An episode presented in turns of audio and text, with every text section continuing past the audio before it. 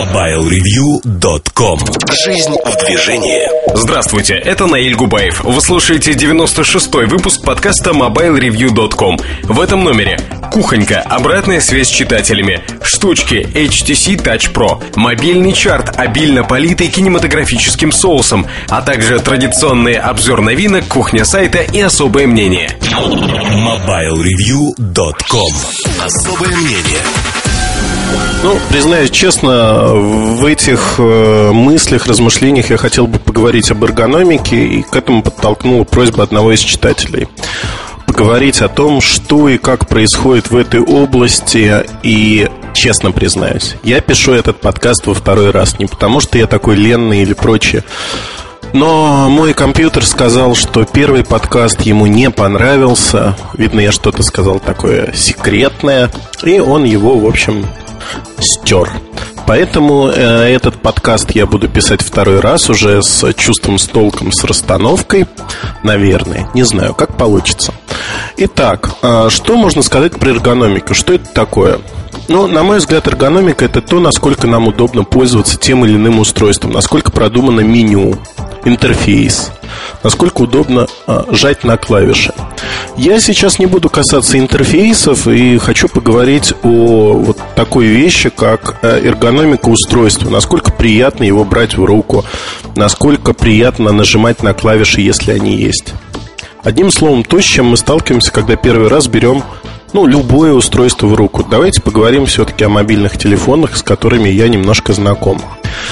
А мое видение эргономики сегодня. Эргономика это не наука, наверное, и не ремесло. Это смесь всего, это и искусство, и наука, потому что здесь требуется также удача. Удача угадать, что будет востребовано, точнее не так, не востребовано даже, а что подойдет а, максимальному числу потребителей, потому что угодить всем невозможно. Эргономика это всегда компромисс. Антропомол...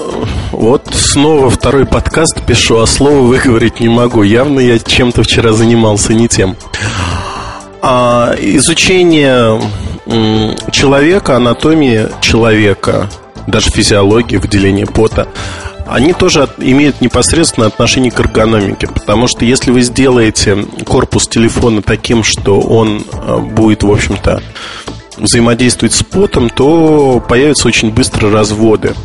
Поэтому э, с материалами инженеры, дизайнеры работают очень плотно и очень хорошо. История, которую мне рассказал один из главных дизайнеров Alcatel около 10 лет назад, и она мне понравилась. Э, он говорит, у нас есть э, дизайн-центры в Азии, дизайн-центры в Европе, и зачастую мы, работая над одной и той же моделью, меняем характеристики корпуса, цвета корпуса. Потому что серебристый цвет в Азии – это не то же самое, что серебристый цвет в Европе. В Европе мы предпочитаем более яркий оттенок серебра, более насыщенный, потому что количество солнечных дней меньше, и телефон должен быть э, ярким. При этом такой же аппарат э, в Азии, он делается более тусклым, там света много. Самое смешное, что люди, вот если не положить эти два аппарата, люди воспринимают их примерно одинаково и в Азии, и в Европе. То есть вот ощущение от аппарата у большинства людей. То есть вот тут такой трюк, на который идет производитель, чтобы аппарат одинаково воспринимался везде. Ну, не секрет, что все люди разные. Даже в пределах одной страны все мы разные. Кто-то большой, кто-то маленький, у кого-то большие руки, у кого-то они не очень большие. Есть некие средние характеристики. И производители часто ориентируются на них.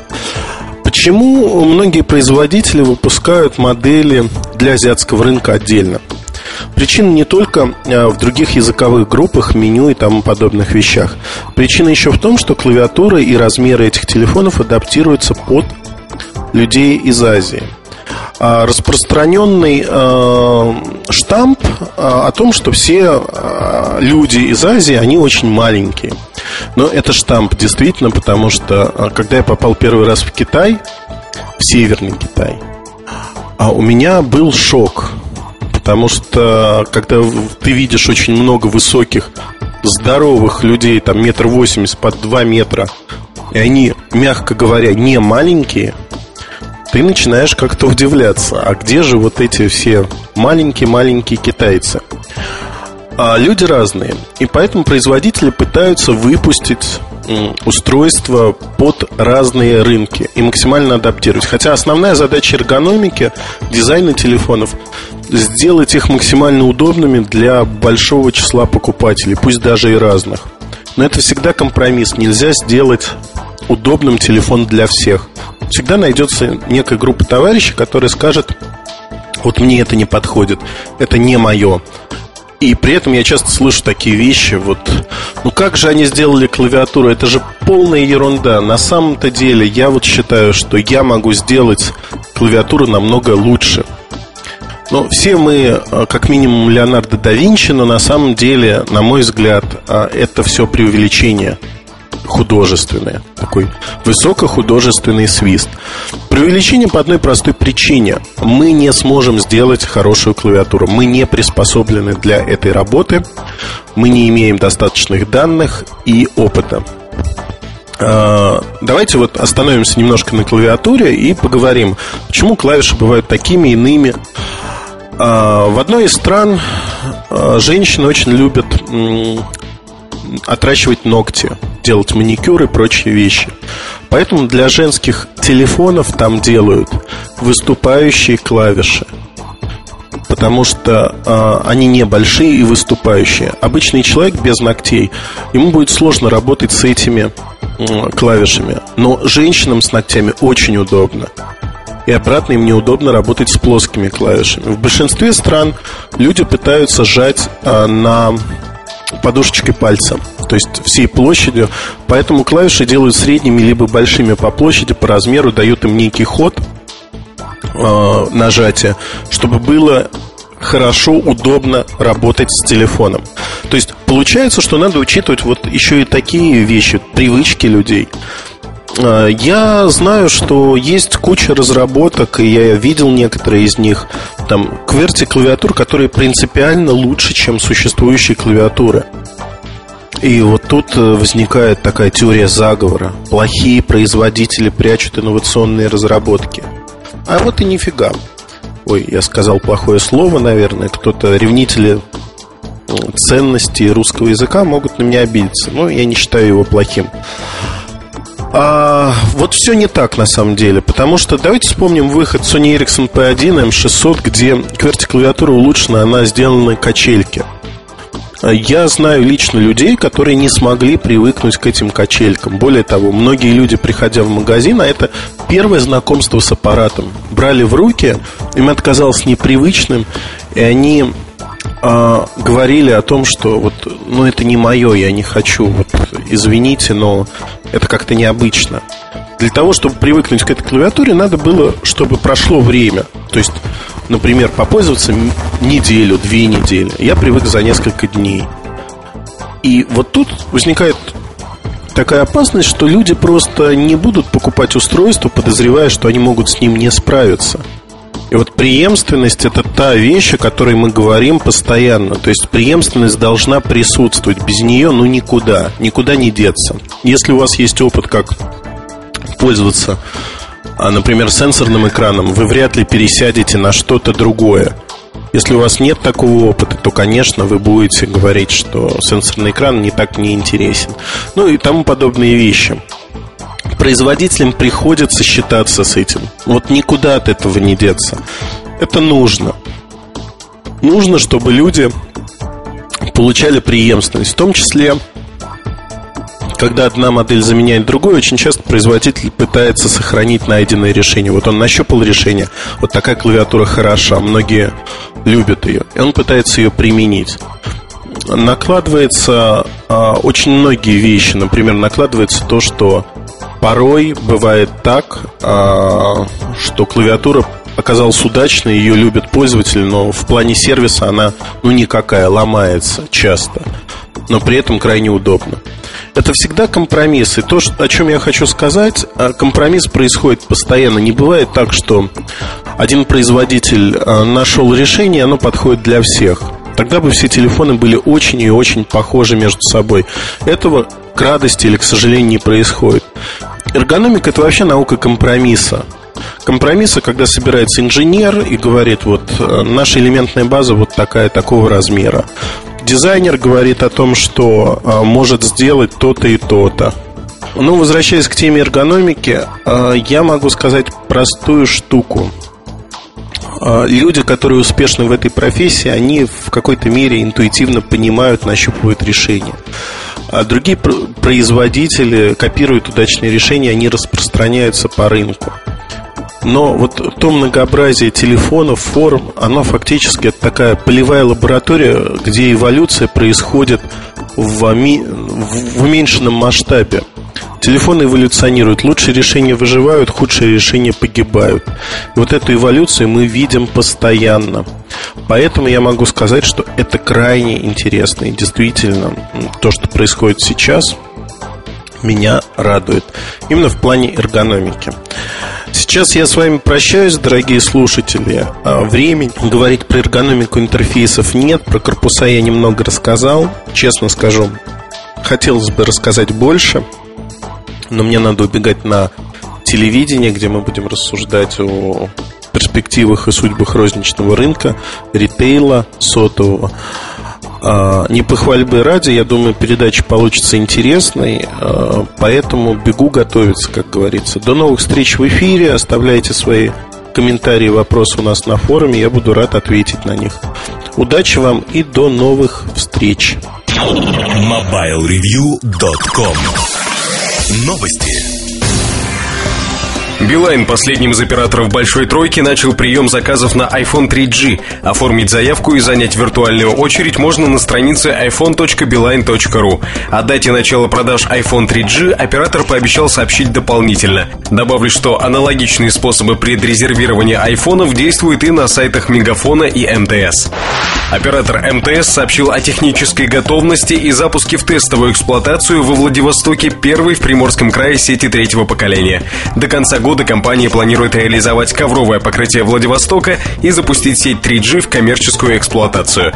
Также до конца 2008-го сети третьего поколения будут построены в Хабаровске и Иркутске, а также в таких городах Приморского края, как Уссурийск и Находка. MobileReview.com Штучки Добрый день, дорогие слушатели подкастов. Сегодняшний выпуск хотел посвятить HTC Touch Pro, с которым хожу вот уже более двух недель активно его использую. И так вот вышло, что начиная уже, наверное, в общем, даже не начиная, уже неделю, он является моим основным аппаратом, по сути, единственный, который я использую. Вот так вот произошло перелезание на устройство на Windows Mobile. Тут, наверное, просто подкаст такой получится положительный, скажем так, потому что железка сама нравится, и, и поэтому готов простить практически все платформе Windows Mobile, которую я так люблю, и многие читатели об этом очень хорошо знают. Тут, наверное, надо небольшой исторический экскурс провести, потому что я пользовался устройствами на этой платформе очень давно. То есть время прошло уже порядком когда я... Ну, первый девайс, я даже уж не помню, был какой. Вот именно, чтобы это был коммуникатор. То есть э, с КПК началось давно, это понятно. А, но вот вспоминаю сейчас какой-то Samsung, который был, соответственно, тоже на ВМ. Но он работал для Сонета, вообще был предназначен. Мне его, увы, так и не довелось перепрограммировать. Помню, друзья привезли, я баловался, очень мне нравилась машинка, я просто был в восторге, потому что КПК того времени как раз вот не хватало возможности самостоятельно выходить в сеть. Ну, я имею в виду, чтобы можно было совершать звонки и так далее и тому подобное, потому что и вот при работе с КПК вот эта связка идиотская, на мой взгляд, совершенно все-таки это было как-то, ну, не то, что надо было мне, вот скажем. А, в общем, не могу сказать, что я прям много там чего делал с тем устройством. Скорее, основной пик копания, там, правки реестра и много чего еще пришелся на Motorola MPX200. Вот это не совсем коммуникатор, это смартфон. А, до сих пор считаю 200 гениальным в какой-то степени устройством за свои деньги. Очень было классно использовать. Там, не знаю, искать какие-то аксессуары, потому что у меня был вообще полный набор. Это и гарнитура оригинальная, и кредл, который днем с огнем не добудешь. И кредл, кстати, был очень хороший, мне нравился тоже. И не знаю, то есть в итоге, когда после стараний моих устройство превратилось в то, что было нужно вот именно мне, получился некий такой монстрик, там и видео можно было просматривать, и там всякую хитрую музыку в хитрых форматах слушать, в общем, куча там всякого было приятного. Вот, но вот как раз после 200 я как-то совсем остыл и уже начал использовать э, телефон на Symbian. Это Nokia и так далее. Я уж сейчас исторически не помню, как там сложилось, но вот просто уже после MPX 200 платформа перестала вызывать те э, чувства восхищения и про и желание там с ней бороться. И, соответственно, пришлось сменить и платформу, и железки, и так далее. А в прошлом году был опыт использования Glowfish X800+. Все вы знаете, что это устройство не самое стабильное. Все вы знаете, что тоже там методов борьбы с ним было придумано огромное множество. Вот и в итоге можно было его забороть и превратить в девайс мечты. Но в итоге тоже ничего я там ни во что не превратил. Попользовался и, в общем, вернул обратно в представительство. А Touch Pro не из этой серии, потому что, скажем так, мне Diamond нравится как телефон и как смартфон. А Touch Pro нравится больше, потому что это тот же Diamond, но у него есть э, два огромных плюса, на мой взгляд. Это время работы и, э, соответственно, клавиатура. Клавиатура вот лично мне нужна, потому что я люблю пользоваться ею. А, мне вообще нравится, когда на телефоне есть вот возможность и расположены именно механические кнопки обычные, с помощью которых можно быстро там забить контакт, что-то написать, кому-то ответить. Это удобно. Вот, то есть, наверное, я как раз вписываюсь в целевую аудиторию э, любого клавиатурника. Но любого, да не любого. Потому что бывают, скажем так, какие-то телефоны, которыми лично я пользоваться не стал. А, хочу сказать просто о том, что клавиатурники люблю все практически. Если есть QWERTY, для меня это огромнейший плюс. Вот, потому что я ленивый, и нравится мне вот, чтобы быстренько с кнопочками чик-чик-чик-чик. Вот виртуальная клава виртуальной клавой, но когда вот, ну, мне кажется просто, что с обычной клавиатуры быстрее. А, и Touch Pro, поэтому мне вот пришелся ко двору, пришелся по душе. А почему вдруг он стал основным телефоном, да? Он стал основным телефоном потому, что была необходимость в сохранении файлов вордовских, которые приходили мне на почту, и последующем их прочтении. То есть э, не только прочтение, но и потом мне нужно было их пересылать на другие адреса. И все это нужно было делать в дороге. А, и в итоге я понял, что iPhone мне тут не товарищ. Вот из всех штучек, что были под рукой, был э, вот как раз HTC. Я просто переставил симку и уже начал его конкретно использовать не как второй или третий там телефон, а вот как основной. Могу сказать, что э, мне это очень сильно понравилось в итоге, и я его всячески рекомендую купить. А, несмотря на то, что есть, конечно, определенные, там, не знаю, может быть, недостатки, которые для меня недостатки вовсе. Например, отмечают довольно большую толщину. А, толщина толщиной, не знаю, я достаточно большой по размерам мужчина. Вот мне, наоборот, кажется, что он очень здорово лежит в руке. То, что он такой толстенький, тяжеленький. И, ну, банально приятно им пользоваться вот за счет матовой этой крышечки, вот этой вот зоровской, у Diamond, конечно, ощущения были похожие, но другие все-таки. Потому что Diamond, он невесомый, вот Touch Pro, он такой достаточно увесистый кирпичик, который отлично чувствуется в руках, в кармане и еще где-то. А, заметил, кстати, что у нас на форуме есть тоже интересная такая ветка про устройство, в которой пока всего лишь 8 страниц, но, в общем-то, понятно, потому что нишевой такой девайс. Вряд ли будет много охочих заплатить 30 с чем-то штук за него. Но в любом случае, если не найдутся, то они могут и меня о чем-то спрашивать там по почте или еще как-то. А в форуме вот сейчас вижу некоторые здесь вопросы, такие, на которые могу вполне ответить. Артем что-то здесь у нас не отвечает и подкаста не записывает, к сожалению, а то бы, я думаю, он все рассказал. А вот спрашивают, сколько примерно держит батарейку. Смотрите, какая история. А, работает он дольше Даймонда и работает серьезно дольше. А, у меня постоянно включен Wi-Fi. А, я постоянно что-то тут, тут с ним делаю, музыку не слушаю, ну, в общем-то. А, то есть основное использование тут включенный Wi-Fi, копание здесь с программами, а, звонки, довольно большое количество, более часа в день. А, и, ну, то есть, вот я, я могу сказать, что в кармане просто так лежит он очень мало. То есть, постоянно есть там какая-то нужда. А, и стоит автопроверка почты еще к тому же. А, постоянно проверяю погоду.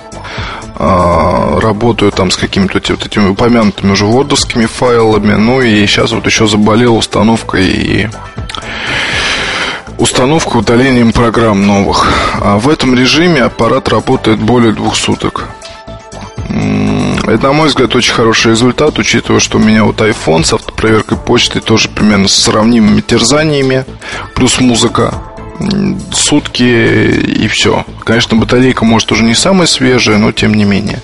Для меня разница есть. Потому что ну, тут было недавно утром в пятницу нужно было срочно уехать в Подмосковье. Вот без всего, вот просто как есть. Прям совещание нужно было угнать. А, с собой был хорошо Diamond. Ой, вернее, Touch Pro. Лежал в кармане. Я пока ехал туда, я успел книжку прочитать на айфончике, я успел музыку послушать. В общем, уже в пятницу часов в 5 вечера после полной зарядки а, у меня индикатор показывал где-то половинный заряд. К вечеру, соответственно, после что там звонков и так далее, а, все. То есть, либо надо было выключать, ну, то есть, нажав кнопку, отключав, отключить дисплей на айфоне и держать его только для входящих, вот, либо, чтобы самому куда-то позвонить. Но я вспомнил, что есть у меня в кармане замечательная штука. Вот, и, соответственно, переставил симку. И э, все нормально. Вот уже сколько прошло даже более двух суток. И до сих пор я пользуюсь. И там, не знаю, в интернет ходил. И что только не делал. Все прекрасно работает. Так вот, что вот именно по времени работы устройство действительно очень хорошо. Как открывается слайдер? Слайдер не люфтит, как вот здесь спрашивают. Слайдер не перевешивает. То есть вот нижняя часть, она тяжелее, чем верхняя. И, ну вот, конечно, если ну как сказать, вот я сейчас его держу в раскрытом состоянии, да, у меня указательные пальцы обеих рук, они ложатся как раз туда, куда надо, вот, а телефон получается как бы в люльке. Вот, и большими пальцами очень удобно набирать текст. То есть здесь вообще без проблем, все так, как и должно быть. Сколько программ держит запущенным? А, рекомендую здесь попробовать комбинацию из оперы, читалки, плеера и камеры. Ну, не знаю, вот у меня запущена читалка, запущена опера, плеер могу запустить, но не надо, потому что у меня запис... запущен сейчас еще Google Maps. И я думаю, что ну, программа, наверное, даже больше четырех он может держать вполне себе. Учитывая, что у меня оперативной памяти больше, чем у Даймонда. Что еще хочу сказать? Может быть, не все так гладко, как я говорю, потому что определенные все-таки вот лично меня слегка нервирующие вещи есть. То есть вот именно они касаются части, которая отвечает за связь. А не моментально просто, ну, даже если поступает звонок, нажимаешь «ответить», как бы реакция не моментальная, к сожалению. То есть проходит там какие-то доли секунды. То есть не сразу же, а вот чуть-чуть погодя. То же самое, когда вы нажимаете «вызов». А, проходит какое-то время, прежде чем появляется меню вызова. А, к этому ко всему можно привыкнуть, чего там странного такого нет. А, я, соответственно, TouchFlow 3D, оно у меня работает, я не стал его убирать. Ну, мне оно банально нравится. И считаю, что это очень хорошая в итоге надстройка. Там, я не знаю, кто-то, конечно, может говорить, что давайте мы ее лучше будем удалять, и нафиг она нужна, и эти все красоты, они ни к чему. Не считаю так, потому что сделали ребята очень красиво, и эм, не знаю, мне нравится. Мне проще там, чем иметь дело с обычным интерфейсом, проще работать здесь. Почту посмотреть, которая пришла, погоду проверить, там, я не знаю, в плеере какую-то музыку включить и так далее. Я залезть в настройки, включить Wi-Fi или выключить. Вот все это наличествует. Поэтому я ничего не отключаю здесь. Как есть оно, так и есть. А, что еще хотел я сказать интересного? По камере. Камера, там, в принципе, Артем все уже про нее, что мог, рассказал.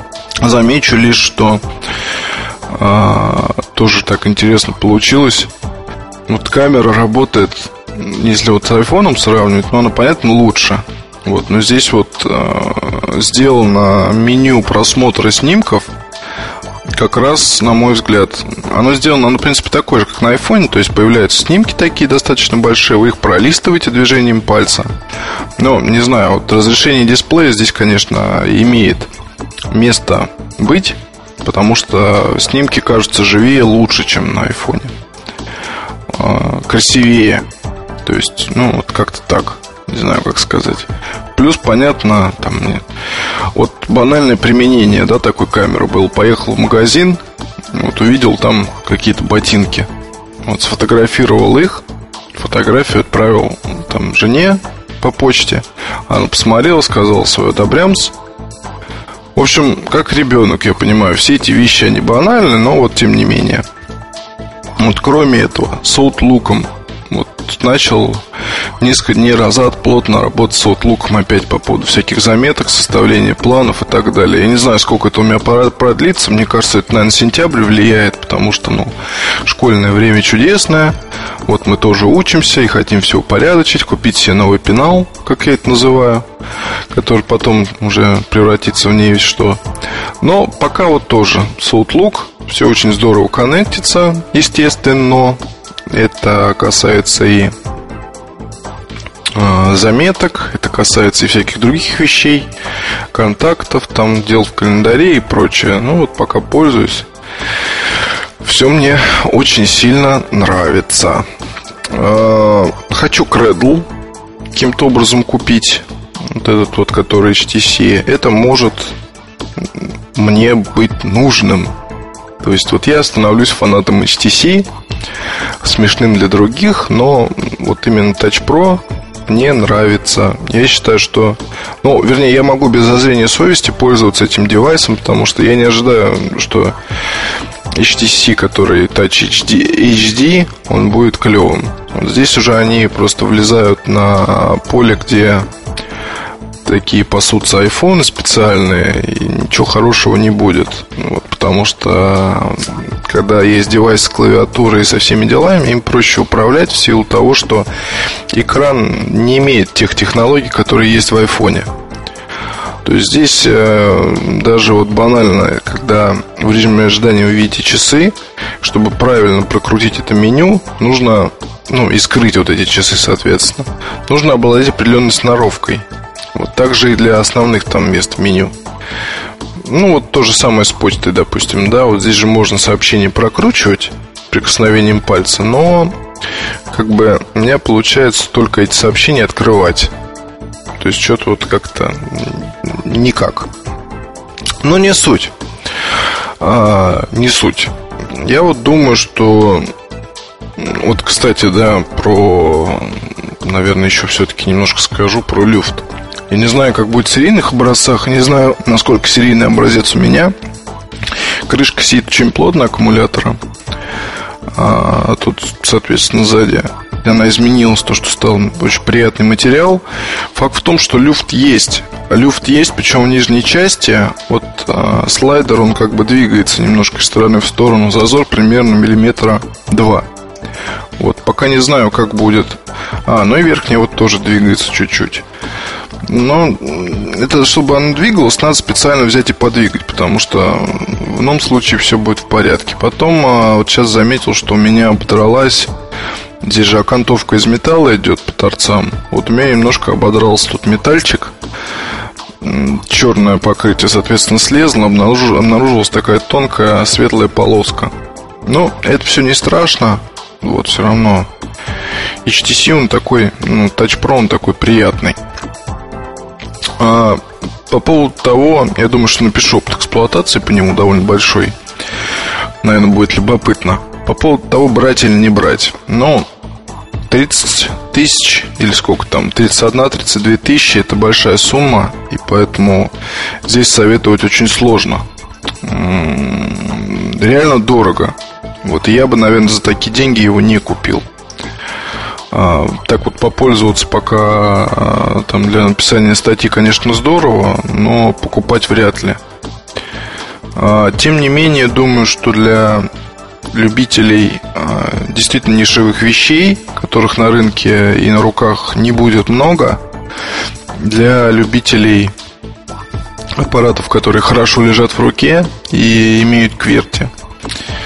Думаю, что это подарок потому что действительно очень качественная вещь. Вот по поводу сравнений там Xperia и Touch Pro, конечно, у Xperia есть там свои плюсы. Это они в любом случае есть. Но э, и у Touch Pro тоже есть плюсы. Вот, начиная с того, что он раньше на рынке, э, он все-таки немножко по размерам, на мой взгляд, как бы, ну, Xperia она подлинней, но она более плоская соответственно, Touch Pro покороче, но, но то есть она тонкая, Xperia. Вот, а Touch Pro он толстый, но меньше в длину. Если эти два девайса положить рядом, то, ну, не знаю, сравнить, на мой взгляд, не получится. Они вообще из разных, из разных вселенных, как бы сказать. Вот, и однозначно я не могу порекомендовать его к покупке. Наверное, только тем, у кого вот есть те самые деньги, они им просто понравится устройство. Вот им обязательно нужно кверти. Кто это может быть? Это может быть какой-то деловой человек, это может быть, э, там, я не знаю, какой-то фрилансер, которому нужно периодически писать письма. Наверное, как-то так. Но в любом случае устройство очень достойное, очень мне нравится. И, ну, даже по сути не к чему придраться. То есть, несмотря даже на Windows Mobile внутри, я вот уже, по-моему, второй раз говорю в подкастах о Touch Pro и говорю с таким неким восхищением. Вот опыт эксплуатации, соответственно, будет написан, я думаю, уже в октябре. Вот пока похожу, посмотрю, может, прошивочку поменяю, еще что-нибудь. Если какие-то вопросы будут, можете смело спрашивать на почту, отвечу. До встречи на следующей неделе. Пока. MobileReview.com Новости. Компания Vertu анонсировала очередную коллекцию мобильных телефонов премиум-класса Signature S-Design. Устройство обладает более современными характеристиками, чем большинство предыдущих моделей Vertu. Поддерживают сети 3G и беспроводную связь Wi-Fi, а также оборудованы OLED-дисплеем. Телефоны Vertu Signature S-Design будут предлагаться в модификациях из белого или желтого золота и нержавеющей стали. Кроме эксклюзивного дизайна, новые Vertu смогут порадовать владельцев спецконтентом, рингтонами, специально написанными известными композитором Дарио Марианелли. Новая коллекция Верту поступит в продажу уже в октябре. Компания HTC анонсировала новый коммуникатор Touch Vivo, известный по слухам как HTC Opal. Новинка является наследником HTC Touch. Коммуникатор относится к бюджетному классу, его характеристики на среднем уровне. HTC Touch Vivo позиционируется производителем как универсальное решение на все случаи жизни и для любых категорий пользователей. Коммуникатор появится в продаже в начале октября. MobileReview.com Обзоры новинок В обзорах недели мне хотелось бы поговорить, наверное, о таком анонсе, как первый аппарат от Google, а, основанный на Google Android. Это HTC G1 или модель Dream. А, Dream – это кодовое название, которое получила эта модель изначально. Давайте взглянем на аппарат и посмотрим, что он из себя а, представляет вообще. Первое, что бросается в глаза, аппарат, в общем-то, не такой уж и большой. При этом э, аппарат можно сравнить с айфоном, с которым его упорно пытаются сравнить, как, наверное, любой аппарат с сенсорным экраном. На мой взгляд, это принципиально другая модель. Она не лучше, не хуже, она другая. Сравнивать несравнимые вещи, наверное, не стоит. Э, я понимаю, что описать, в общем-то, в подкасте все особенности работы с сенсорным э, экраном сложно. Для этого нужно смотреть видео. Этих видео в сети а, думаю, появится после анонса валом огромное количество, так же, как и фотографий. Поэтому я пишу свои впечатления от образца, который, ну, скажем так, не до конца готов. Вот на днях к нам отправился уже коммерческий живой образец во всех смыслах, который приедет, я думаю, в начале октября, и к концу октября обзор будет готов. Что э, из себя представляет модель? Ну, в плане механики все достаточно просто. Э, модель э, имеет QWERTY-клавиатуру, экран отстегивается не вверх, а в бок, и обнажается QWERTY-клавиатура. При этом экран достаточно большой, 3,2 дюйма, сенсорный экран, разрешение Half VGA это 320 на 480 точек. Экранчик отличный, то есть э, вот его можно сравнить, наверное, с лучшими моделями HTC и сравнимо с iPhone, скажем так. Хороший экран, качественный экран, без всяких скидок на что-то. Действительно приятно. А Google Android э, молодая операционная система, и на сегодняшний день пока только вот первое устройство появилось. При этом э, меня, честно скажу, поразило э, многообразие ну, поразило и запутало многообразие того, как можно ориентироваться на HTC Dream. А, есть трекбол. Трекбол вообще не популярная штука на мобильных телефонах, потому что ну, пальцем елозить вот так по шарику не всегда удобно. Тут э, сделано в дополнение к сенсорному экрану. То есть вы хотите пользоваться трекболом, можете пользоваться трекболом. Хотите на сенсорном экране все это делать, можно делать на сенсорном экране. Например, э, ну, на мой взгляд, выделять текст и копировать его, ха-ха-ха. Кстати говоря, на айфоне до сих пор нет этой функции, на андроиде эта часть э, изначально сделана. То есть э, копирование, вставка текста, она осуществляется совершенно спокойно. То есть нет тут никаких проблем особых. Так вот, э, трекбол, клавиши. Э, хотите набирать э, на обычной QWERTY клавиатуре, вы можете набирать на обычной QWERTY клавиатуре. То есть, э, как хотите, так и, в общем-то, набираете. Это исключительно под ваши нужды.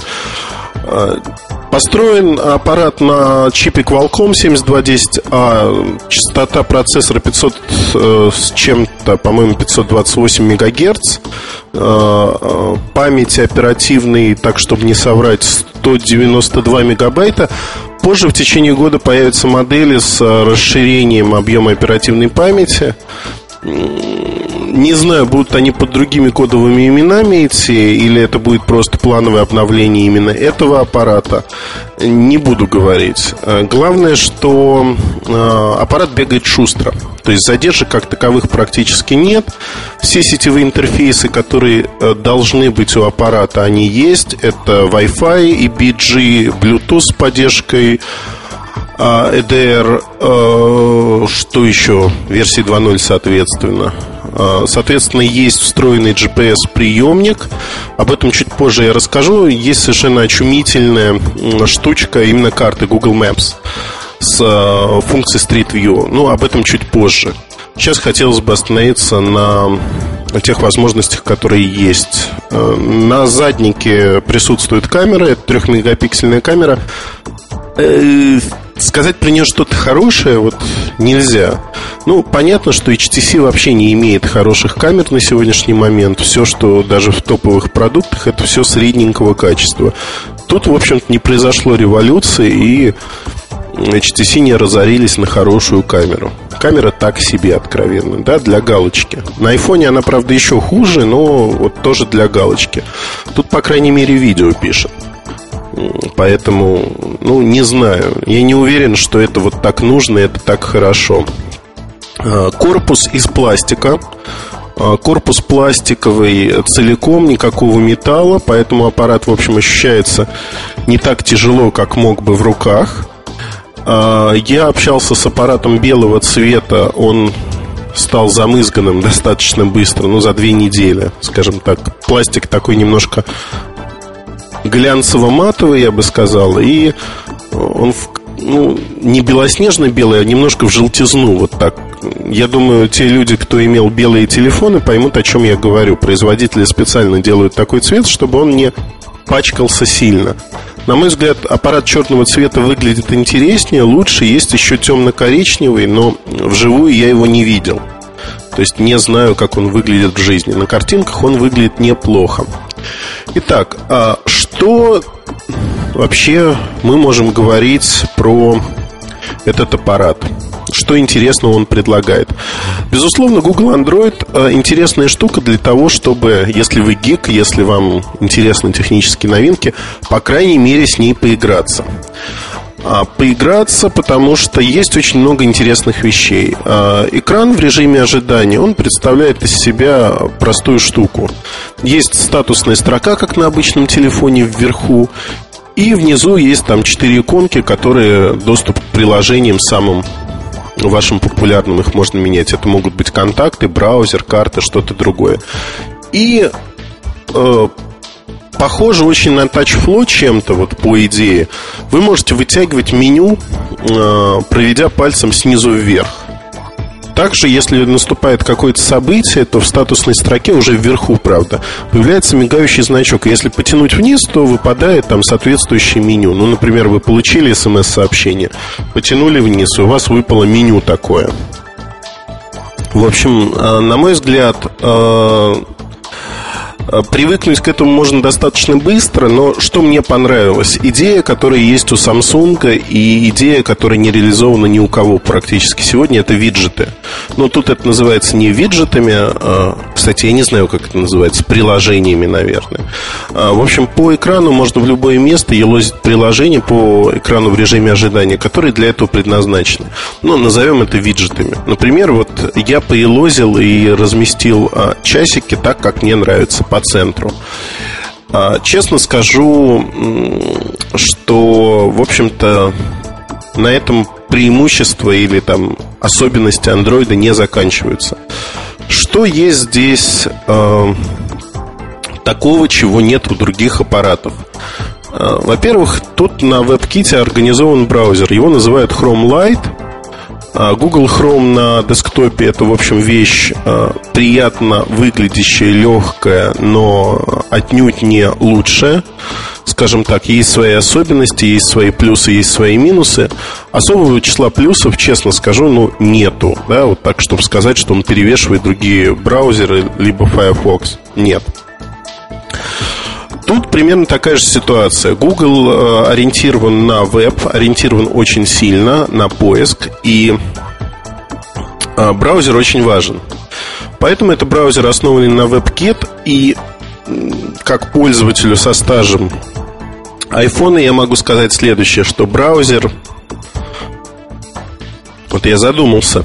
Я не хочу сказать что-то опрометчивое, за что меня будут все ругать браузер, скажем так, а, сравним а, сравним действительно по функциям, по тому, как вы можете смотреть страницу.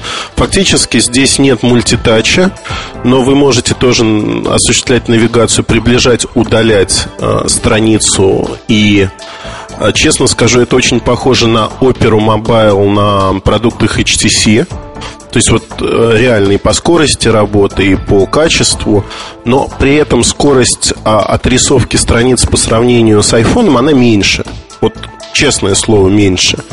Но еще раз оговорюсь, да, вот это легкомысленно будет звучать, мне показалось, что он при этом более стабильный.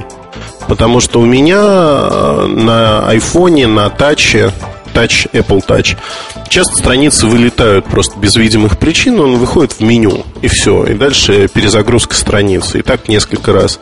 Тут эти же страницы, в общем-то, съедались браузером без всяких проблем, но медленнее. Медленнее, честно скажу. А нет той вот... Э, у меня друг спросил, а вот насколько это красиво, насколько Google Android красив. Честно скажу, вот э, экран в режиме ожидания сделали красивым. То есть он такой хороший. Но на этом, наверное, не то, что прекратилось. Более грубая оболочка, не такая красивая, не такая глянцевая, как на продуктах от Apple. На Apple глянцевости больше, тут глянцевости меньше, но это и не Windows Mobile, скажем так, честно признаюсь. То есть вот э, HTC и Google и другие члены консорциума, они постарались. Выглядит это приятно, достаточно приятно. А едем дальше. Что вот э, сносит голову совершенно целиком? Это отнюдь не музыкальный плеер. Музыкальный плеер очень простой. То есть он действительно простой. Говорить о том, что он какой-то такой супер-пупер нельзя. Более того, разъем 3,5 мм нету на корпусе. USB разъем. Играет музыку? Да, играет. А, можно воспользоваться, ну, это для США интересно, амазоновским магазином для mp3-шек. Эм То есть э, напрямую через Wi-Fi соединение, либо через 3G соединение можно грузить. То есть есть такое приложение. Смысла в нем нет никакого, фактически. То есть MP3-плеер, ну, честно скажу, в общем-то, так, так себе. Ну, это мое видение. Не могу сказать, что он мне очень-очень нравится. А, чуть не дотягивает до айфона. Проигрывание видео никаких проблем не несет, а, хорошо показывает видео, качественно. Опять-таки ориентация горизонтальная при этом. Ну, смотреть можно, скажем так. В общем, не знаю, что тут добавить. Еще действительно смотреть можно, все приятно. Вот снос головы а, полностью это Google Maps. Google Maps, который ориентируется как по Wi-Fi, так и по сотовым ячейкам, э, по встроенному GPS. Что здесь есть принципиально нового? Ну вот я вам рекомендую посмотреть э, ролики. Если бы знал, где они записаны, направил бы вас на этот сайт. Но я думаю, если поищете по G1, то найдете таких роликов множество. А, My Location определяет, где пользователь находится – больше того, фирменная штука Street View от Google. То есть вы можете посмотреть не только место, где вы находитесь, но и посмотреть, какие здания вас окружают. Кто-то может сказать, что это, в общем-то, полная ерундистика и никому не нужно. Так вот, я вам хочу сказать, для Японии, для Китая, либо стран, где нет английских табличек, подобная штука это просто снос а, башни. Потому что кто-нибудь, попавший там не в район Гинзы в Токио, а в какой-то другой район, где нет ярких ориентиров, он заплутает на раз, два, три. И даже не сможет найти нужное здание, особенно учитывая, что там все поблочно. Там номера.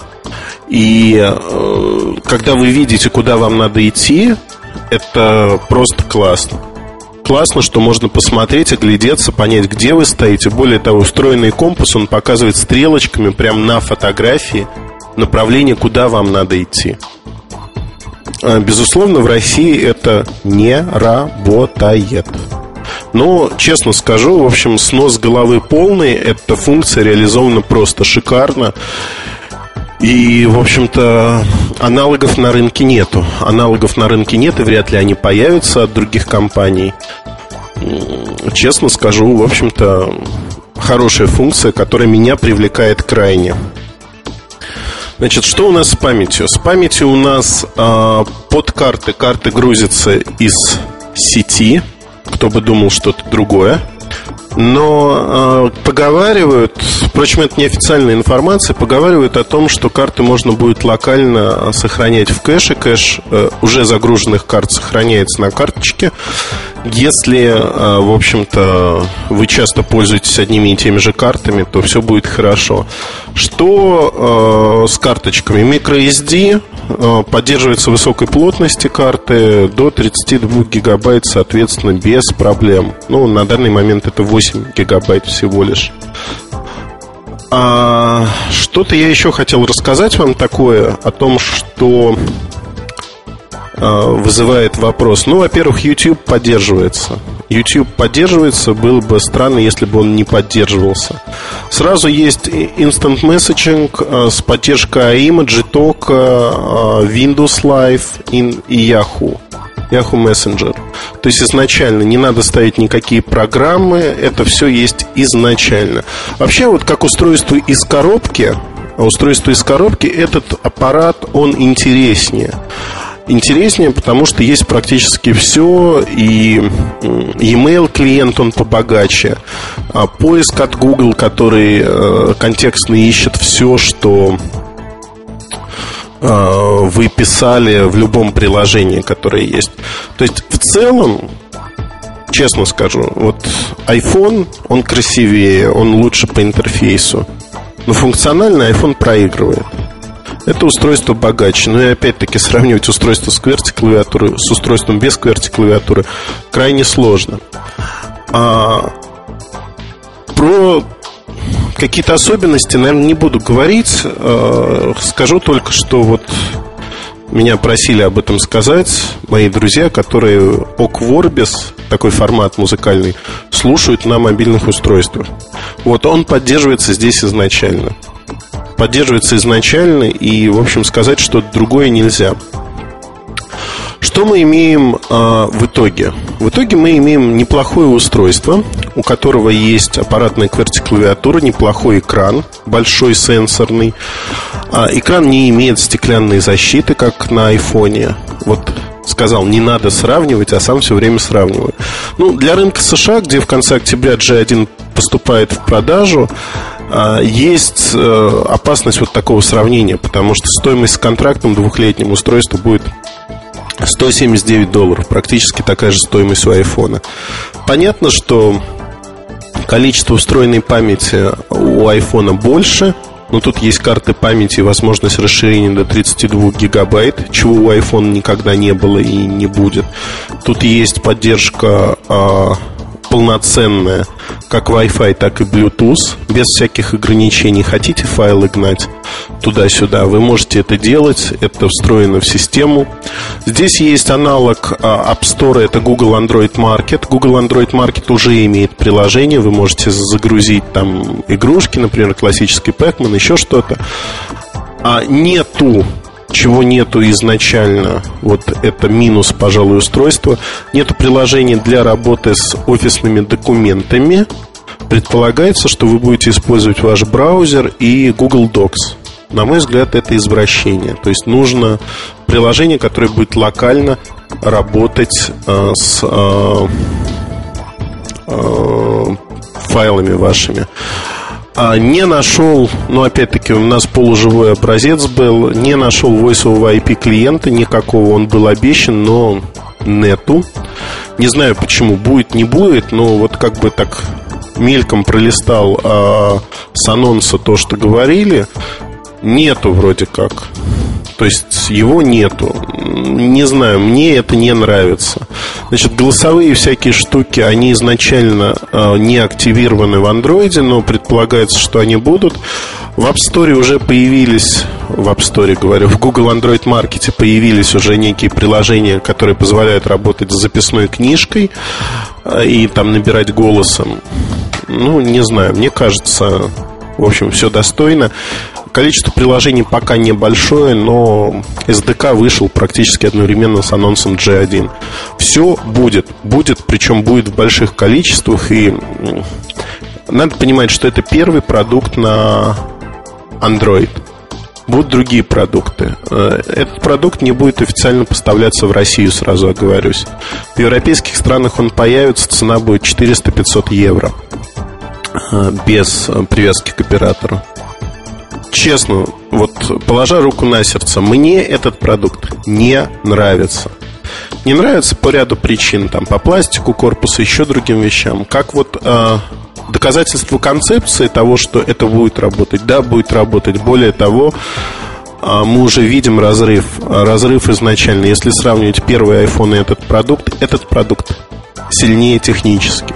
У него нет вот такого агрессивного пиара, флера, но в целом продукт интересен.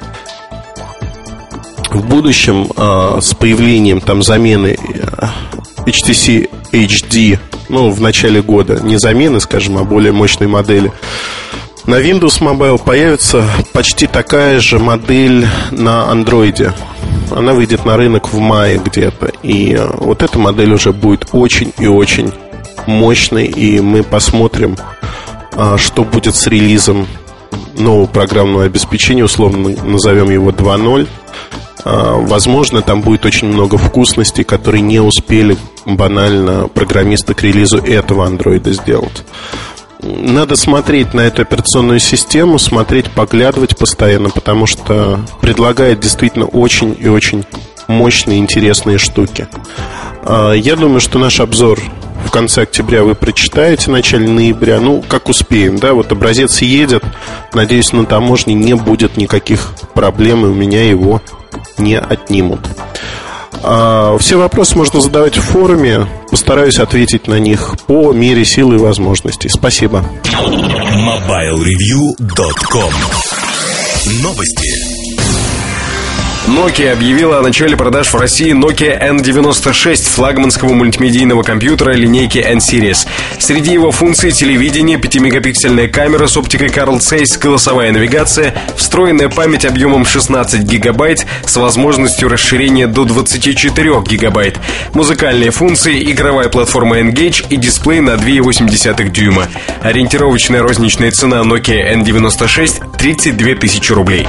Rhythmix представил на российском российском рынке КПК нового поколения RPC 500. Это устройство, сочетающее в себе возможности карманного компьютера, игровой приставки и медиаплеера. Rhythmix RPC 500 оснащен мощным процессором, широкоформатным сенсорным экраном 4,8 дюйма с высоким разрешением, мини-клавиатурой, панелью Touchpad, встроенными стереодинамиками и веб-камерой. Купить Rhythmix RPC 500 можно уже сегодня во всех крупных магазинах. Рекомендованная розничная цена 19 900 рублей. MobileReview.com Кухня сайта Добрый день, дорогие слушатели подкастов. Сегодня поговорим в кухоньке об обратной связи и о том, а, как можно, скажем, тренироваться. Написание статей и, там, не знаю, ну и просто в журналистской работе. А, уже, в общем-то, однажды говорил о том, что обратная связь для журналиста – это самый главный источник знаний – вот, потому что именно связь с читателями, их отзывы, они позволяют вам дальше жить, работать, э, вас оценивают, вы оцениваете себя, делаете какие-то выводы, трогаете одни темы, не трогаете другие, исправляете там какие-то свои, а, ну, может быть, неправильные вещи в плане стилистики и так далее. То есть обратная связь это самое-самое необходимое журналисту. А любое письмо, которое пришло, должно быть отвеченным. Любой отзыв, который есть на сайте, не знаю, или пришел письмом, или звонок в редакцию и так далее, а, он должен быть учтен. А вы должны понимать, что вот первое время, пока вы вступили на этот путь, должны очень-очень тщательно прислушиваться к тому, что говорят читатели. Адекватные ли они, неадекватные. Вы должны. То есть э, это не должно происходить в формате, что я такая звезда, а мне тут кто-то что-то говорит, а ведь я на самом деле журналист. Э, вы простите, но вот такой подход, он сразу же ведет э, к неправильным выводам. И у вас может сложиться мнение такое, что вы отлично пишете, вы, не знаю, там уже все знаете, уже побывали в сотне каких-то переделок, и осталось только идти вперед. На самом деле это не так далеко. И нужно всегда понимать, что идеала никогда не, нельзя достигнуть, но к нему надо стремиться. Чтобы к нему стремиться, надо, соответственно, общаться с людьми, э, я имею в виду читателей, и делать определенные выводы из того, что вам советуют. Э, советы могут быть там какие угодно. Я говорю, прислушиваться надо ко всем, выполнять надо не все далеко. А, но, тем не менее, это очень полезно. Слушать читателей. И то, что они вот вам говорят. Конечно, сайт в этом плане он гораздо предпочтительнее, чем печатное издание, потому что э, если говорить о СМИ традиционных, то здесь обратная связь, она идет за счет писем.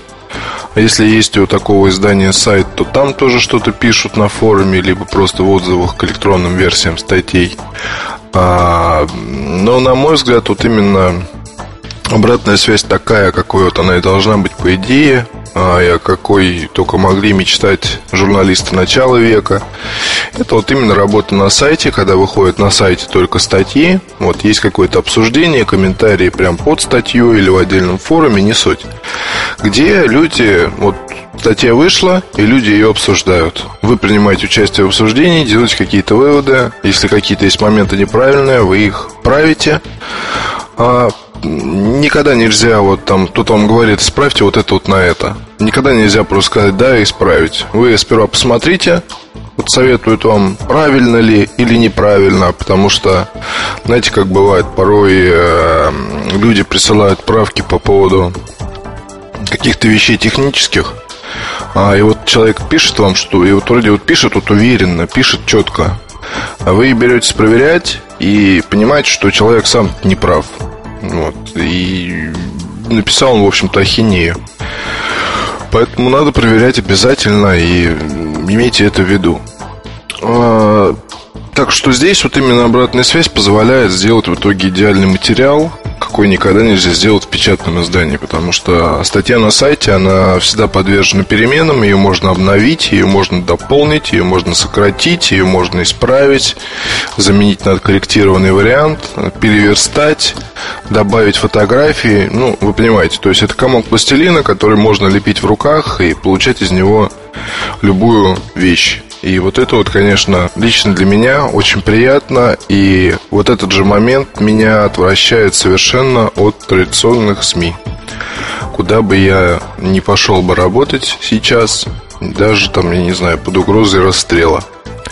А, тяжело работать в печати в силу вот как раз того, что сделал журнал в конце месяца, там, ну, неважно, в конце, в начале, журнал ушел в печать, там еще могут с типографии позвонить, э, поспрашивать, если вдруг что-то слетело или что-то не так. А, все. Это вот законченный кусок вашей жизни, который поступит в продажу и как-то там будет продаваться или не продаваться. И, собственно, вот а, вам будут, наверное, писать какие-то письма, но их вряд ли будет много. Ну, я имею в виду, если вот вы молодой журналист, пришли в редакцию, то на письма особо можете не рассчитывать. Пишут обычно главному редактору, замом, вот, плюс звездным авторам, так называемым, о которых мы еще поговорим.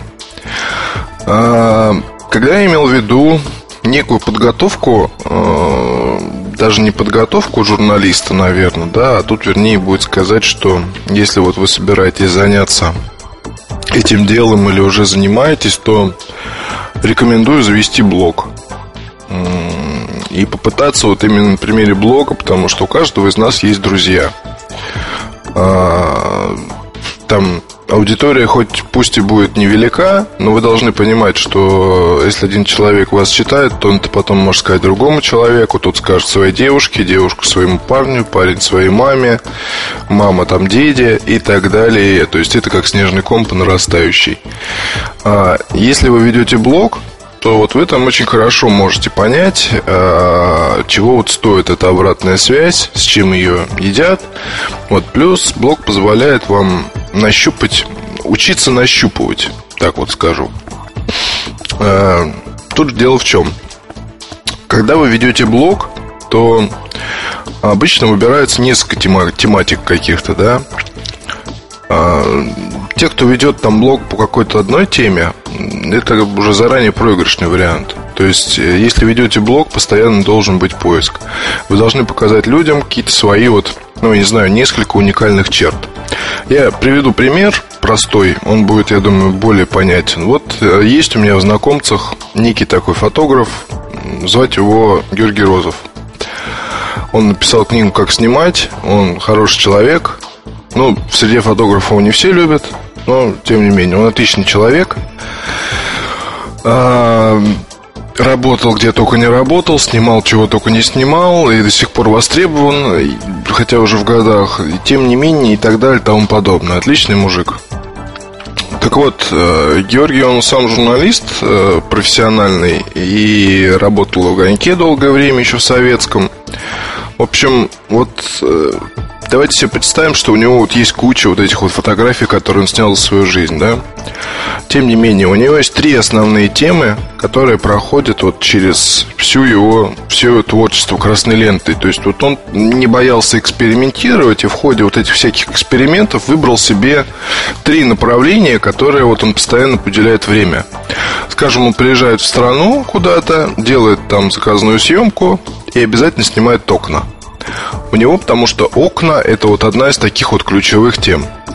А, еще одна тема, насколько я помню, это были там заборы и еще что-то. Вот это было, вот это было прикольно, на мой взгляд. То есть, э, есть, в принципе, вот так, если я подумаю сейчас о фотографах именно, то почти у каждого есть э, какое-то такое вот направление дополнительное к основной деятельности.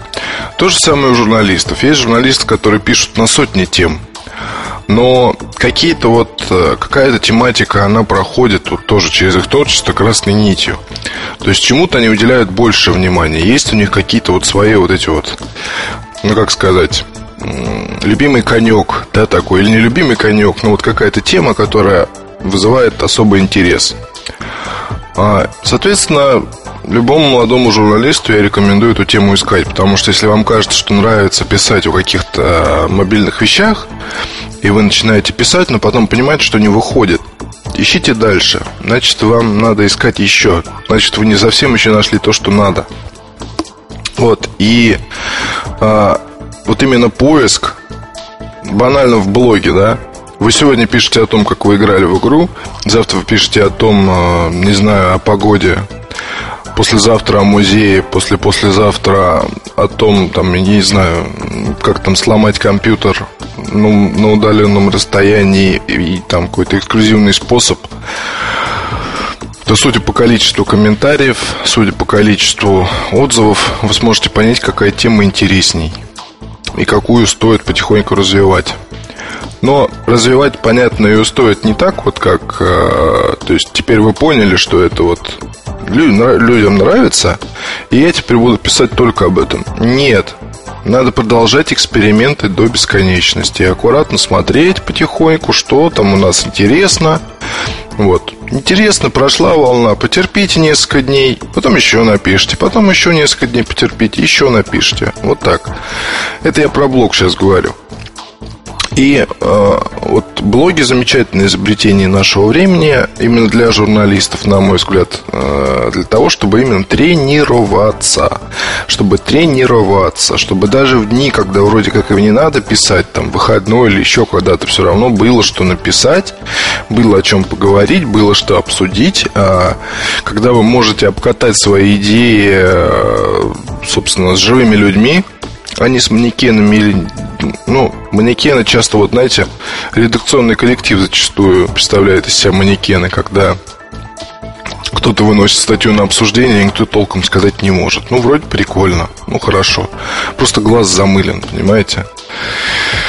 Читателям тоже особо нельзя доверять, потому что то, что сегодня считается темой никакой, завтра может стать темой совсем прям острый, горячий. Тут дело в другом, что постоянные эксперименты, работа над собой, они дают в итоге плоды. Вот с Муртазиным часто разговариваем на эту тему. Страшное сочетание блогер и профессиональный журналист. То есть, э, ну, блог, что заставляет вести блог, не совсем понятно. Там зачастую, да. А если обо мне говорить, вот я тоже недавно стал его вести, тут какая, как раз какая-то тут такая тренировка лично мне нужна. Ну, просто чтобы там не терять, скажем, там каких-то особых навыков. Вот посему тоже этим занимаюсь и не считаю зазорным. Очень здорово, по-моему. Вот, и вам, соответственно, тоже советую. Наверное, последнее, о чем стоит сказать сейчас, это стоит ли доверять... Ну, вот представьте, да, что вы работаете в редакции уже какое-то время, несколько месяцев, а, и имеете какой-то конфликт с кем-то из авторов.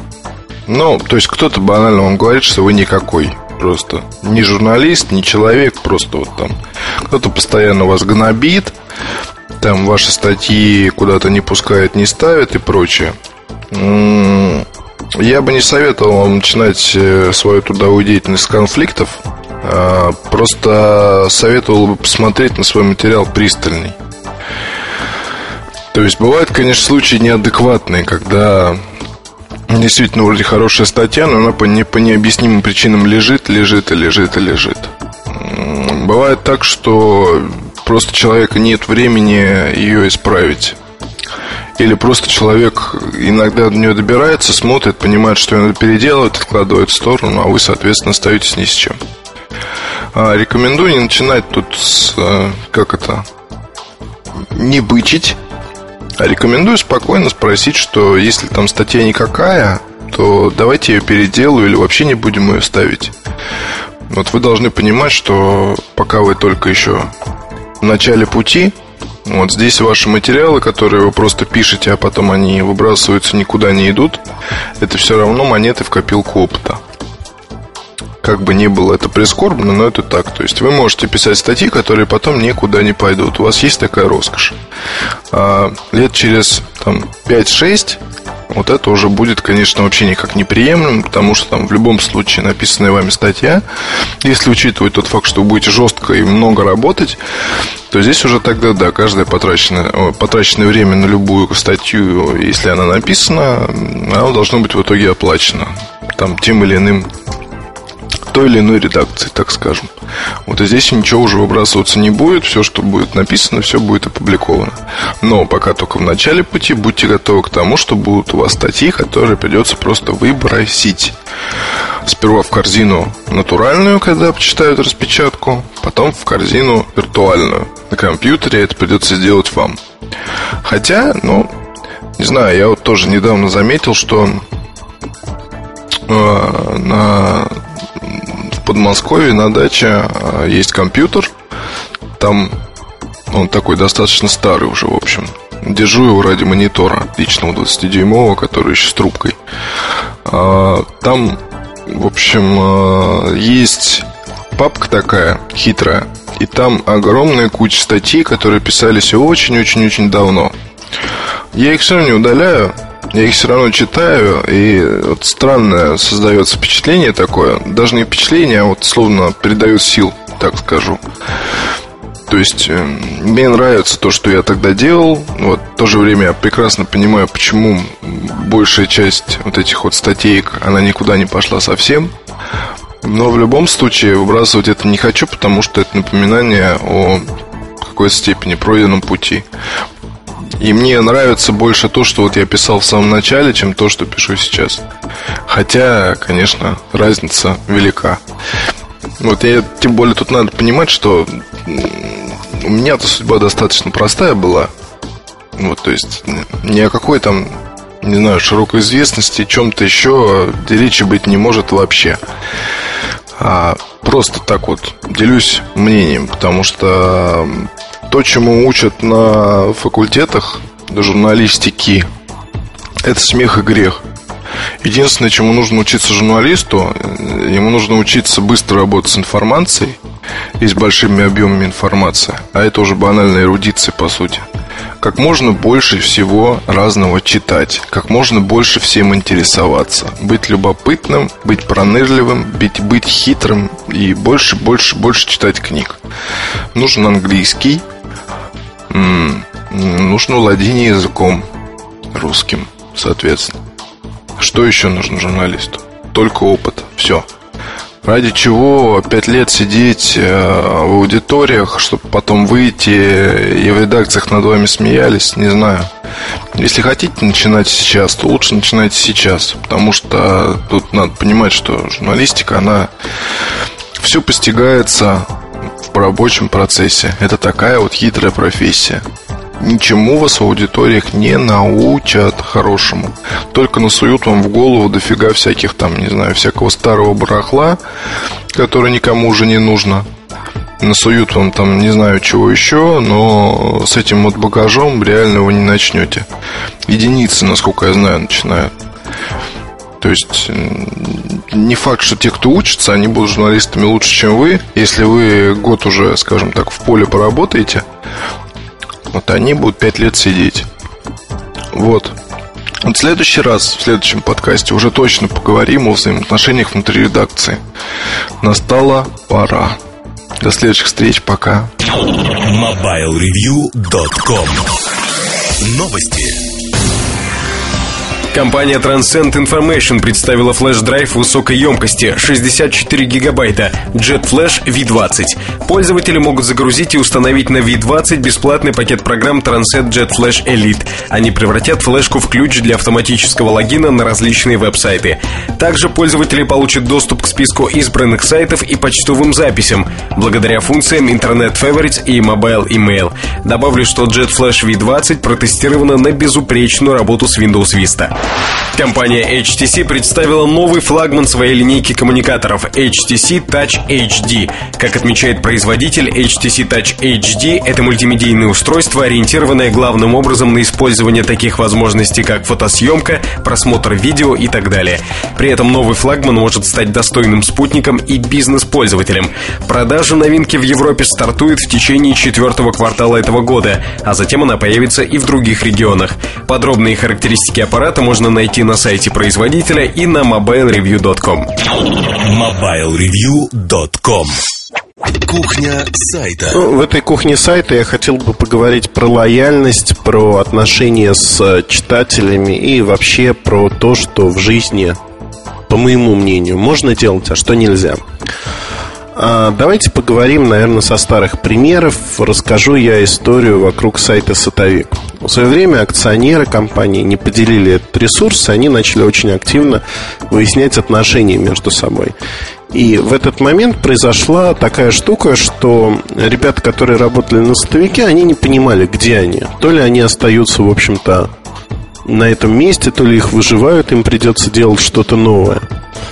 И на фоне слухов, на фоне обсуждения, публичного обсуждения проблем э, ресурса, э, все это вылилось в то, что несколько дней э, люди привыкли к тому, что они приходят каждый день, выходят новости некие, происходят какие-то вещи, а именно статьи, например, обзоры. А тут все взяли такой период молчания. Период молчания, когда ну, ничего не происходит, да? Вот везде вокруг все говорят, а на сотовике тишь да гладь. То есть задается вопрос, а что происходит? А в ответ тишина. Э, тишина и, в общем-то, люди говорят, мы ничего не знаем в лучшем случае, да? Хотя на самом деле все было понятно, и я помню тогда, что я разговаривал с ребятами, я сказал достаточно простую фразу. И позвонив, я сказал, что, дорогие, если нужна какая-то помощь, поддержка, пожалуйста, обращайтесь. И, в общем-то, мы все в одной лодке, по сути. Да, не было там проблемы конкуренции или чего-то подобного. Есть вещи, когда можно конкурировать, есть вещи, когда нужно протянуть руку помощи. А ребят справились совсем сами, они запустили М-форум потом, но вот после нашего разговора, надеюсь, что после него, во всяком случае, я сказал, что а, нехорошо, когда читатели страдают, то есть они не понимают, что происходит, не понимают ситуацию, более того, вы нагнетаете ее тем, что не говорите ни да, ни нет, не выходят материалы. Вне зависимости от того, что происходит, э, редакция должна работать. Это вот мой принцип. Принцип, э, который применим, наверное, к любым вещам. И э, нет таких событий, которые должны заставить редакцию не работать. Если слабо могу их представить, то есть горе в семье, да, бывает, но вы все равно садитесь и работаете. В любом случае вы должны... Это машина, которую нельзя остановить. Вы несетесь на полной скорости. Нельзя сделать полную остановку. Потому что есть множество людей, которые хотят прочитать что-то, да, неважно что, то, тот или иной материал. Я говорю не про Mobile Review, я говорю вообще про любое издание. Издание не должно зависеть там, от настроения одного человека, от желания и нежелания его работать. Это должна быть полномерная каждодневная работа. Более того, в этой работе очень важны вы, наши читатели, слушатели, те, кто смотрит телепередачи. Делается это не для себя. Ну, и для себя в том числе, но в большей мере для вас. То есть мы делаем это для вас, и э, вы равноправные партнеры, наверное. Ну, не наверное, а точно, потому что вы э, имеете ровно такие же права знать, что происходит. Потому что от этого зависит то, насколько качественная информация подается вам, насколько хорошо она подается. Это не значит, что мы должны сообщать о том, что, например, Эльдар Муртазин подхватил э, насморк где-то или там горло заболело, и поэтому подкаст не вышел. Нет, я говорю не о таких мелочах. Я говорю действительно о серьезных вещах, которые могут повлиять на предоставление информации нашим читателям. Что это могут быть за вещи? Ну, например, DDoS-атака на Mobile Review. Не одна, неоднократная.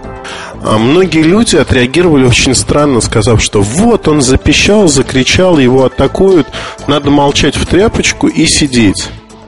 А, да, безусловно, атакующие наверняка хотели бы, чтобы мы молчали в тряпочку и ничего не говорили. Но, на мой взгляд, читатели должны знать, что происходит, почему это происходит, чем это вызвано, если мы знаем причины этого. То есть у нас равноправные отношения, и я считаю, что скрывать здесь что-то невозможно. По новым проектам, которые мы делаем, зачастую мы говорим э, незадолго до запуска проекта или там функции той или иной, мы делимся своими мыслями, пытаемся найти взаимопонимание с нашими читателями, узнать, что им нравится, что не нравится. Некоторые проекты запускаются как есть, то есть без предварительного обсуждения, некоторые обсуждаются. Почему мы это делаем? Причина ровно одна. Мы хотим, чтобы наши читатели равноправно участвовали в жизни сайта. Без взаимности ничего не бывает. И э, вот тут как бы я ступаю на зыбкую почву. Вот этот штамп, который в последнее время почему-то э, часто используется мной. А на зыбкую почву не предположение, а того, что я не одобряю, активно не одобряю. Был ресурс Smape, который в течение года там пытался что-то сделать. А его называли нашим конкурентом, ну, как угодно называли. Но учитывая, что люди, в общем-то, работать не умеют, а конкуренция, она была такая фиктивная. Фиктивная и там много пробелов и прочее. Сейчас это обсуждать не хочу, честно. Я просто хочу обсудить один вопрос. Вот в чем разница в подходах большая. А когда Смейп а, осознал, что, в общем, добиться ничего не получается, они сделали ход конем, а именно запустили ICQ а, программы, взяв бесплатные аналоги и начав их развивать под своим именем. То есть привлекли достаточно большую аудиторию. Достаточно большая аудитория, интересная аудитория, которая не обсуждала там материалы Смейпа, а обсуждала вот этот Смейпер во всех ипостасях. И вот тут возникает э, ситуация, что так или иначе э, эти люди, они получили аудиторию, доступ к аудитории. Ну, как бы на войне, наверное, все способы хороши. В общем, это был ресурс, посвященный программе, а не ресурс о телефонах. Так вот, ресурс, посвященный программе, он там отдался за еду, за некие деньги компании Mail.ru и дальше с аудиторией поступили очень просто. Ей не сообщили ничего. То есть э, взяли я по коленку. Спасибо, ребят, что вы нам помогли э, чего-то добиться, но нам на вас с высокой колокольни, в общем, плевать. То есть что они сделали? Эти люди побежали по различным изданиям сливать информацию о том, что нас купил Mail.ru. Эм, было очень забавно сидеть на телеком-тусовке с э, журналистами разных изданий, которые сказали, что а вот нам люди из мейла сливали информацию о том, что они прикупили с Мейп. При этом назывались там миллионы долларов, никто конкретных цифр не называл, но понятно было, что хотели, чтобы э, были некие публикации. Да, это забавно, когда пытаются информировать э, свою аудиторию через э, СМИ, центральные СМИ в частности.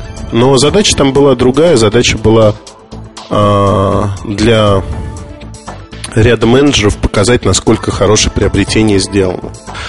При этом переадресация со SMAP идет на Mail.ru, и, в общем-то, никаких э, сообщений о том, что происходит, как происходит, сделано не было. То есть совсем не было. Представляете, вы просыпаетесь, приходите на Mobile Review, а там переадресация на Яндекс идет, без каких-либо уведомлений. Без каких-либо уведомлений говорит, вот, а теперь это Яндекс. Я не думаю, что это интересно. Я не думаю, что это возможно. В принципе. И сегодня мы можем говорить о том, что на Смейпе остался форум. Совершенно замечательный. Я там сохранил очень много сообщений разных для того, чтобы разобрать как, в общем-то, за год можно не поднять форум совсем, то есть он был дохлым. Но там, что самое смешное, есть люди, люди, которые пользовались программой Smaper, ждут э, следующей версии, а этим людям, в общем-то, никто ничего не говорит. И э, пишут буквально следующее. Ну, что переживать-то? Все нормально. Все будет когда-нибудь. Это пишет человек, э, который, в общем-то, отвечает за э, этот проект, отвечал за этот проект. А другие просто туда уже не ходят. Им это не интересно, это отработанный материал. Отработанный материал так же ровно, как и пользователи программы, которые отработаны. Они больше не интересны. Они выполнили свою задачу и могут, в общем-то, исчезнуть на просторах интернета. Мне э, вот этот подход не импонирует, то есть не то, что не импонирует, мне он претит. Как можно не работать со своей аудиторией, не работать со своими читателями, когда происходит что-то важное? Да даже по более мелочным поводам надо обращаться к своей аудитории и рассказывать, что происходит. Это называется дружескими, приятельскими отношениями. Нельзя не рассказывать о важных вехах, о важных вещах, которые происходят в жизни вашего ресурса. Ну, это мавитон. То, что сделали эти э, персонажи, люди, э, это, ну, просто наплевательское отношение к э, аудитории. Никогда не позволяйте себе такого. Не позволяйте, гоняясь за денежкой, за то, чтобы урвать теплое местечко под солнцем еще на 1-2 года. Не позволяйте себе плевать на свою аудиторию. Это нельзя. Это нельзя делать. Ни в коем случае. Потому что аудитория этого не забывает. Ну, для тех, кто пользовался смейпером и пользуется им, и хочет чего-то лучшего, под Symbian 9 а, появилась очень неплохая программа, которая развивается активно. Баяна ICQ называется.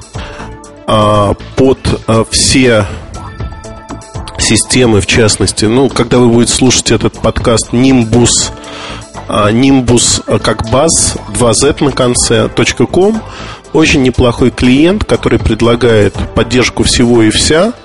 Ну и, соответственно, надобности в мобильном клиенте от Mail.ru или Smaper нет никакой. Клиент очень неплохой, и я думаю, что мы его в России предложим одному из вендоров устанавливать на свои телефоны. Более того, этот вендор крайне заинтересован в этом клиенте. Ну, это так, предварительная информация. А, посмотрим, что получится. Звучит пока все очень интересно.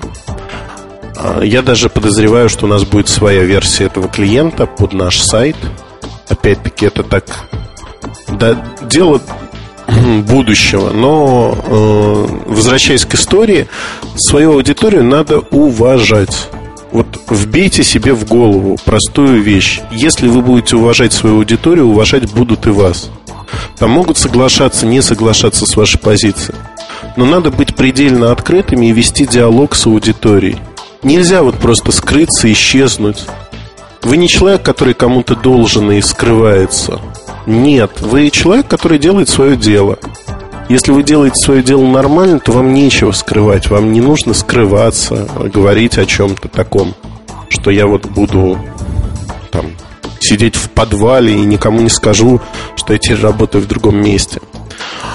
А Все в целом говорит а, о простой штуке, что именно через уважение, через диалог с аудиторией можно добиться взаимопонимания того, что могут по-разному относиться к тому или иному материалу, но общий настрой будет очень простым. Люди захотят общаться, люди захотят разговаривать.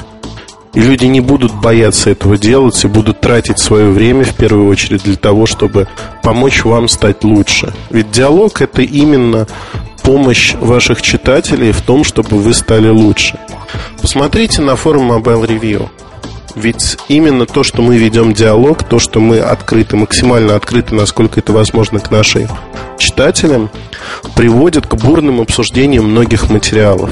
Ни на одном другом ресурсе нет такого. Это вот правда. Я отслеживаю в России все форумы по тематике, не по тематике. Там, ну, не я, а наша команда, если хотите. Нигде нет такого. Нигде нет обсуждений, нигде нет предложений в таком количестве. Люди действительно видят нашу заинтересованность в том, чтобы что-то исправлять и делать. Исправлять, улучшать, вести диалог. И мы готовы к этому диалогу. И вот э, в этом наша сила, наверное. Сила в том, что мы видим наших читателей не каким-то быдлом, которое бродит э, ради удовлетворения наших потребностей. Нет. Мы считаем наших читателей равными нам, и поэтому мы работаем с вами предельно откровенно.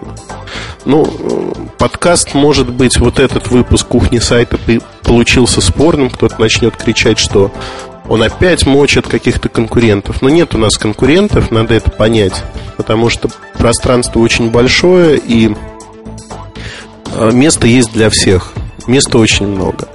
Другое дело, что вот когда там те или иные персонажи ради личной выгоды начинают поступать таким образом, мне это претит.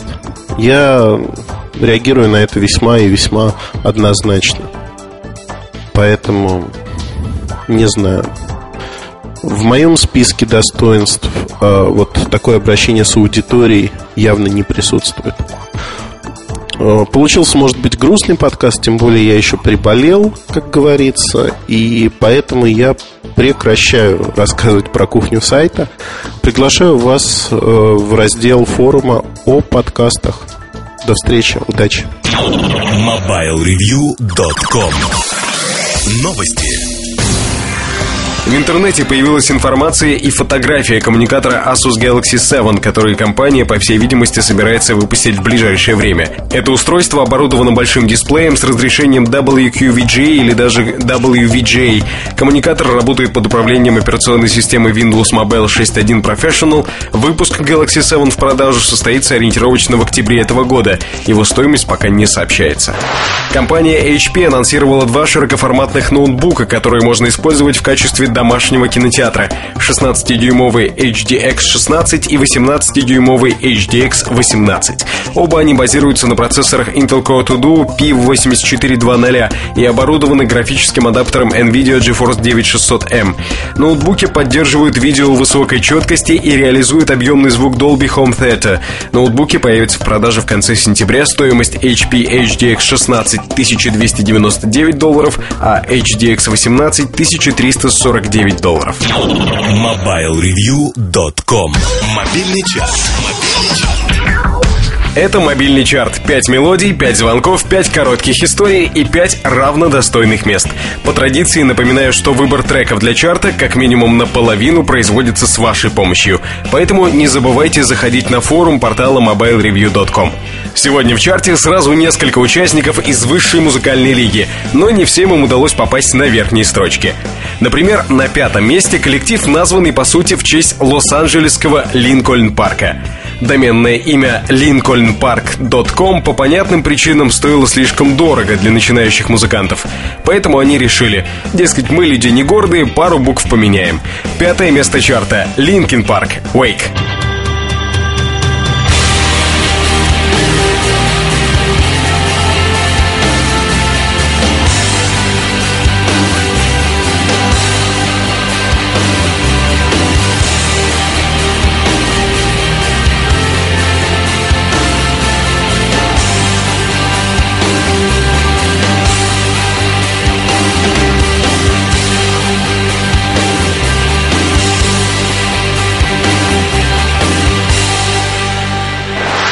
Группа Deep Purple, которая при ином составе участников чарта могла бы и на первой строчке очутиться, сегодня всего лишь на четвертом месте.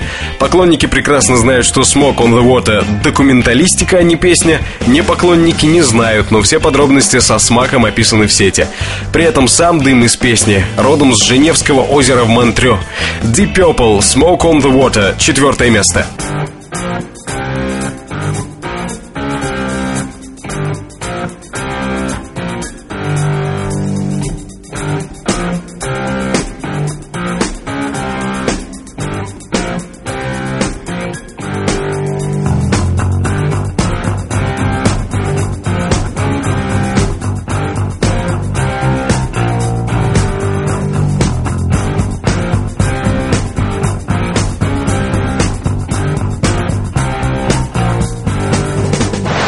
Человека с третьей строчки я, признаюсь честно, знать не знаю, даже в лицо не видел. Но, ежели забить его имя в поисковике, то запросто можно найти несколько его работ, музыкальных тем из всякого разного аниме. В чарт попала штучка под названием «Мия» Таниути Хидеки, третье место чарта.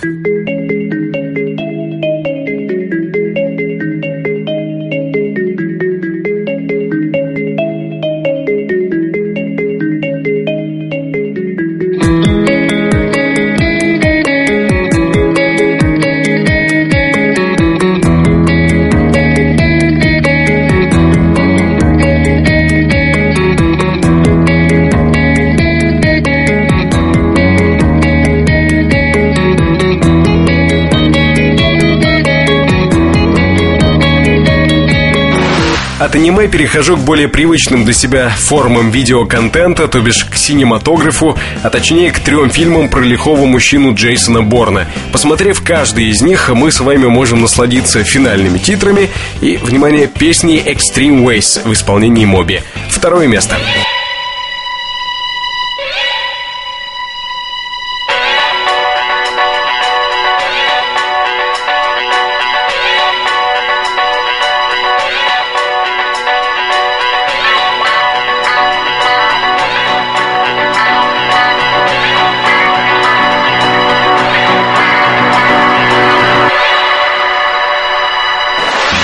давайте сыграем еще один сет на поле кинематографа. Предлагаю вспомнить черно-белую ленту «Более странно, чем рай». Джим Джармуш был еще на том этапе, когда профессиональных актеров на главной роли не приглашал и снимал еще более плавное и размеренное кино, чем сейчас. Так вот, в вышеназванной ленте одну из главных ролей исполнил Джон Лури, создатель группы Lounge Lizards, трек которых «Harlem Nocturne» сегодня на первом месте.